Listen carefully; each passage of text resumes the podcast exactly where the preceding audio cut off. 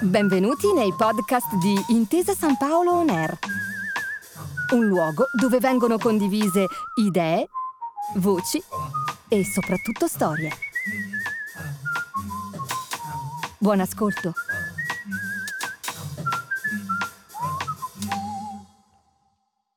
ISG. Molto spesso e ultimamente, sempre in maniera sempre più insistente, sentiamo citare questo acronimo eh, in tutti i dibattiti, in, nel, nei giornali, nella radio, nei dibattiti televisivi. Ecco, sempre più si parla di ISG, che non è soltanto un tema legato alla finanza, ma è un tema legato a un momento di cambiamento della nostra economia. Cosa vuol dire ISG? È l'acronimo di tre parole inglesi, le diciamo in italiano, che vogliono dire ambiente, sociale e governance. Sono tre dimensioni fondamentali per misurare l'impegno in termini di sostenibilità di un'impresa o di un'organizzazione, ovvero rappresentano anche degli obiettivi di cambiamento a cui il nostro sistema economico deve tendere. In questo podcast eh, approfondiremo ognuno di questi ambiti, lo facciamo grazie alla collaborazione al contributo di alcuni eh, partner che lavorano con noi di Intesa San Paolo, lavorano da tempo in un progetto avviato ormai da tre anni ed è un progetto che ha l'obiettivo di aiutare le imprese eh, ad avviare dei percorsi virtuosi di crescita e di evoluzione dei propri modelli di business in ottica di adeguamento ai principi della sostenibilità. Questa nostra prima puntata è dedicata proprio alla lettera E, che come abbiamo detto in premesso in italiano sta per ambiente. Cosa faremo? Andremo a capire insieme come eh, l'impatto generato dagli investimenti delle aziende possono avere un riflesso positivo sulla cura del nostro ambiente, ma anche su quelle che sono evidentemente ricadute positive in termini di produttività e crescita delle aziende.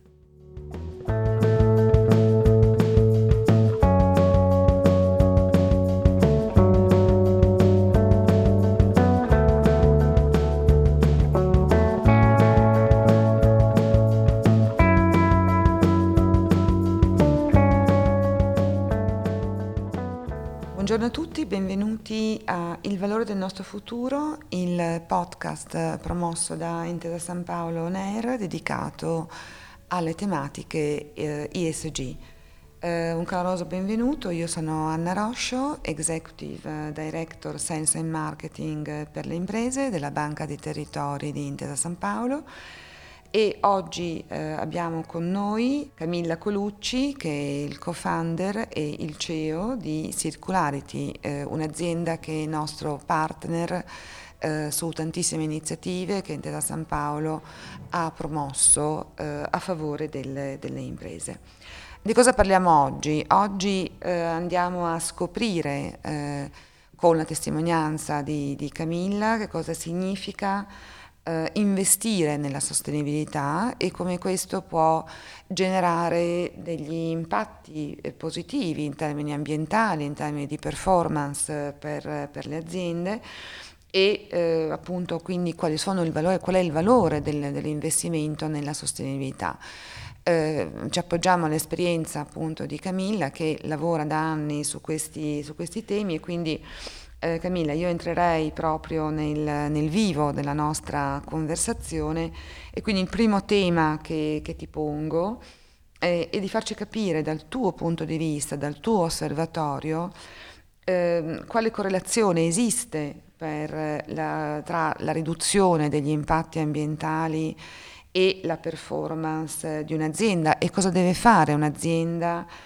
eh, per tutelare l'ambiente e quindi per affrontare questo percorso virtuoso che è anche un percorso di competitività.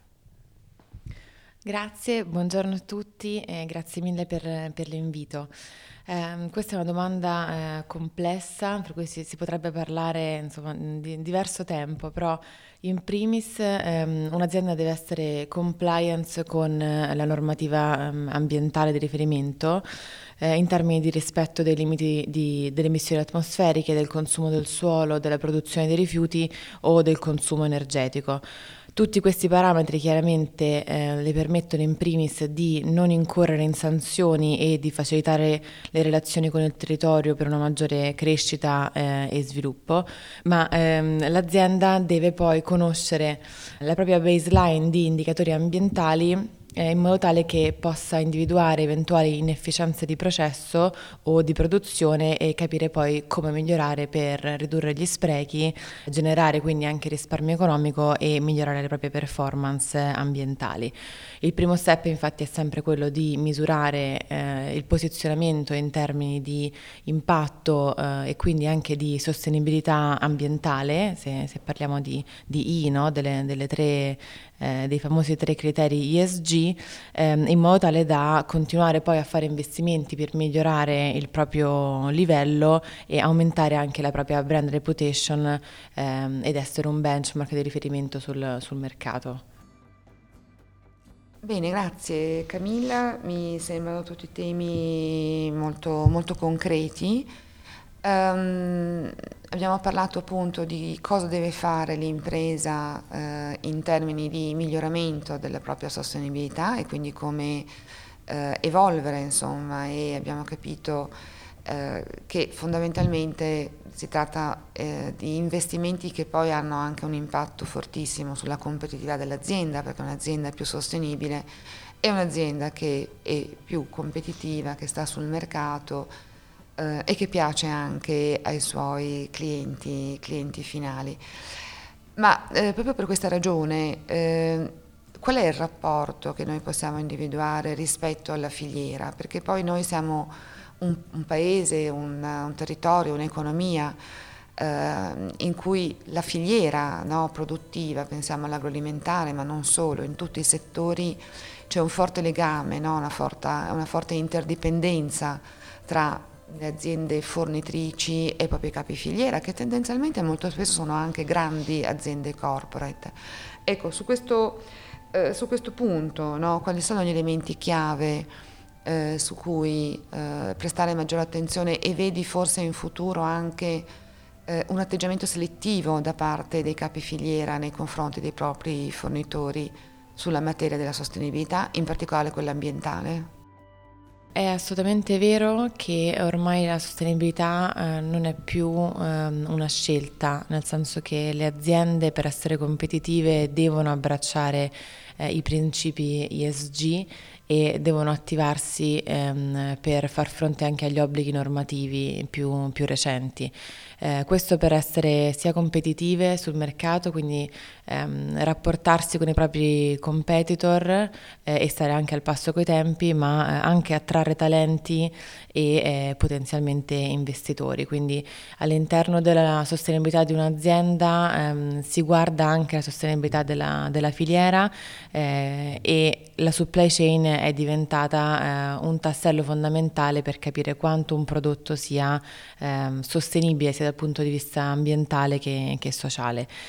Um, quindi i fornitori eh, ad oggi sono sempre più coinvolti all'interno delle misurazioni delle, delle aziende capofiliera. Eh, se parliamo per esempio di scope 3, quindi tutto l'impatto ambientale che riguarda eh, la catena di fornitura, eh, le aziende, sono, le, aziende che fanno parte della supply chain sono eh, sempre più coinvolte e, mm, e, gli viene sempre più richiesto di misurare le loro, le loro emissioni. Misurare è sempre il primo passo, come dicevamo prima e mh, questo comporta anche il coinvolgimento eh, della catena di fornitura, quindi mh, occuparsi per esempio della diffusione di eh, buone pratiche ma anche definire dei paletti ehm, entro i quali i fornitori devono rientrare. Parliamo per esempio di performance ambientali, quindi le aziende capofiliera possono richiedere alle, ai propri fornitori di eh, ridurre un, un, tot di emissioni di CO2 equivalente per esempio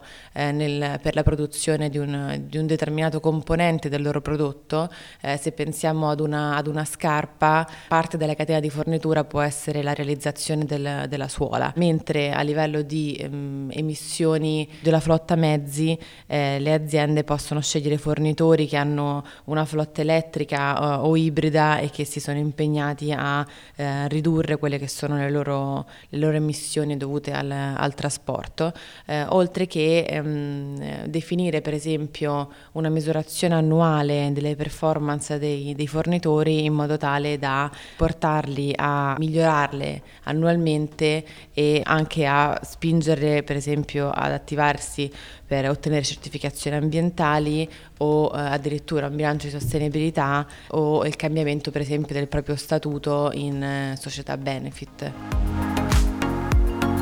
Quindi quello che possiamo eh, così un po' sintetizzare da questa riflessione no, sul rapporto tra impresa e eh, capofiliera è il fatto che mm, noi non lo vogliamo vedere come una minaccia ma come un'opportunità per, per le aziende eh, di introdurre del, dei processi di trasformazione, di adattamento anche per eh, essere più compliant rispetto alle aspettative dei capofiliera e quindi noi questo in fondo lo possiamo vedere anche come un elemento di stimolo no? che la grande azienda può dare nei confronti della piccola azienda e anche di aiuto, di supporto, di guida oh, verso quelli che sono i cambiamenti della sostenibilità, mh, anche con piccoli interventi, no? perché tu hai citato l'acquisizione di eh, certificazioni, le, senza arrivare poi addirittura anche evidentemente alla misurazione delle emissioni in termini di CO2, però è chiaro che eh, la transizione sostenibile è un percorso molto trasversale sulla dimensione aziendale in cui forse l'azienda più strutturata che ha una sua catena di fornitura può essere veramente un po' da stimolo e da traino nell'affrontare questo percorso di, di cambiamento ecco, a cui le aziende vanno, vanno eh, incontro. Ecco, tu hai, nel tuo intervento hai, hai posto molto l'accento eh, sulla misurazione, no? Eh, perché? Perché eh, poi alla fine i fenomeni esistono nella misura in cui si misurano e si rendicontano. E questo forse mh, è una, uno degli aspetti più complicati eh, di questo processo, perché eh, quello che noi vediamo, insomma, almeno come osservatorio di Intesa San Paolo, è che in realtà le, le aziende anche piccole hanno una propensione e una eh, consapevolezza oggi nel, nel, dover affrontare il proprio percorso di sostenibilità e molti investimenti ecco, su questo eh, filone eh, noi li abbiamo visti, finanziati e sostenuti. Il tema della misurazione però ecco, è quello che forse è più lontano dalle corde del, dell'imprenditore che è molto focalizzato sul business e quindi forse un po' meno al racconto e alla rendicontazione nei confronti di quelli che possono essere i propri stakeholder, siano i dipendenti, siano i clienti e sia il sistema bancario. Ecco, mh, questo aspetto della, della misurazione, ecco, tu com- voi come lo vedete? Quanto è importante anche misurare no, il proprio eh, profilo ambientale e soprattutto come le aziende possono porre in essere dei comportamenti virtuosi non solo eh, comportamentali ma anche sotto il profilo rendicontativo. È vero che può non essere ecco, il primo um, pensiero per, per, una piccola impresa quello di um, darsi degli obiettivi e in ottica di um, riduzione dell'impatto, però purtroppo eh, senza avere un parametro di riferimento è anche eh, complesso, eh, se non impossibile, migliorarsi nel corso del tempo. Per cui quello che eh, invece anche Intesa San Paolo sta, sta facendo, anche noi come partner, è supportare proprio le le, piccole e medie imprese a capire quali strumenti mm, sono i, i più utili e più efficaci per eh, dare anche riscontro ai propri stakeholder di quello che è il proprio impatto ambientale. Ce ne sono diversi e non, è, non ce n'è uno ecco, mm, migliore dell'altro, eh, hanno tutti un po' una valenza verticale, nel senso che se parliamo di standard ISO o comunque di certificazioni possiamo parlare sia di LCA, quindi quindi Life Cycle Assessment, ovvero lo strumento che misura l'impatto ambientale di un prodotto in tutte le fasi del suo ciclo di vita, eh, oppure anche a uh, standard come l'EMAS, cioè uno standard che ha, eh, è un sistema di, di, gestione tanto quanto la ISO 14001 che comunque ha un valore internazionale a livello europeo, e, mentre ci possono essere poi standard specifici per ogni settore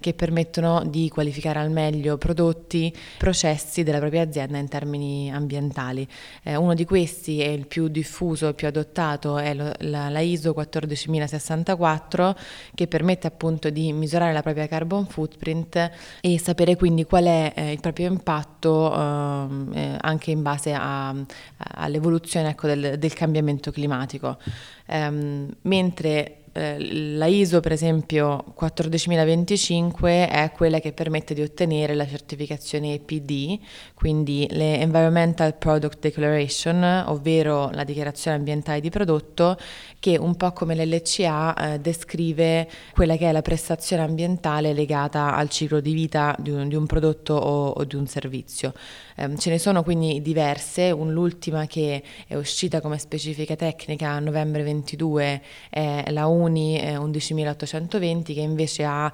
l'obiettivo per esempio di misurare la circolarità, quindi andiamo un po' oltre rispetto al concetto di carbon footprint e invece eh, abbracciamo quello di eh, economia circolare, quindi per dare uno strumento alle imprese per misurarsi, ma allo stesso tempo un numero ecco, quantitativo che è asso- associabile a quanto l'impresa sia, sia circolare.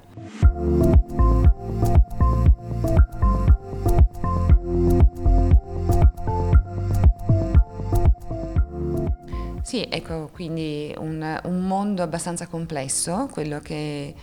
eh, abbiamo raccontato oggi, quindi grazie Camilla per la, la tua testimonianza. Eh, riprendendo e anche provando a, a, a dare qualche highlights no, di quello di cui abbiamo parlato eh, in, questa, in, questa, conversazione. Eh, allora, il primo, il primo punto che abbiamo affrontato con Camilla è quindi chiaro chiaramente il focus eh, sulle tematiche ISG dove eh, oggi l'ambiente, la tematica ambientale è una di quelle eh, più, più, approfondite, più normate eh, e come questa, eh, l'adeguamento ai principi ISG influenza la redditività e la competitività delle aziende. Eh, il secondo punto è il forte legame con la propria filiera produttiva e quindi Mm, lo stimolo che nel tempo prossimo eh, noi ci aspettiamo che i grandi capifiliera possano dare alle aziende loro produttrici, loro fornitrici e da ultimo mh, mm, beh, abbiamo avuto un brevissimo assaggio di quelli che sono eh, tutti gli strumenti di certificazione normativi che si trovano oggi a disposizione delle aziende o sul mercato o comunque soluzioni che possono aiutare l'azienda a darsi degli obiettivi di miglioramento e poi misurarsi su questo eh, raggiungimento o meno degli obiettivi di, rendi- di, di miglioramento. È chiaro che in un mondo così vasto e complesso, proprio eh, noi come Intesa San Paolo abbiamo fatto leva su un ecosistema di partnership, eh, Circularity, di cui Camilla e CEO è uno dei nostri partner perché proprio è importante che le, le, aziende, soprattutto quelle di minori dimensioni, le piccole, le medie, possano trovare nei professionisti e appunto in questo ecosistema di partnership che Intesa San Paolo ha sviluppato anche un supporto consulenziale per potersi orientare poter intraprendere in serenità e con il giusto supporto eh, il percorso di transizione, transizione sostenibile.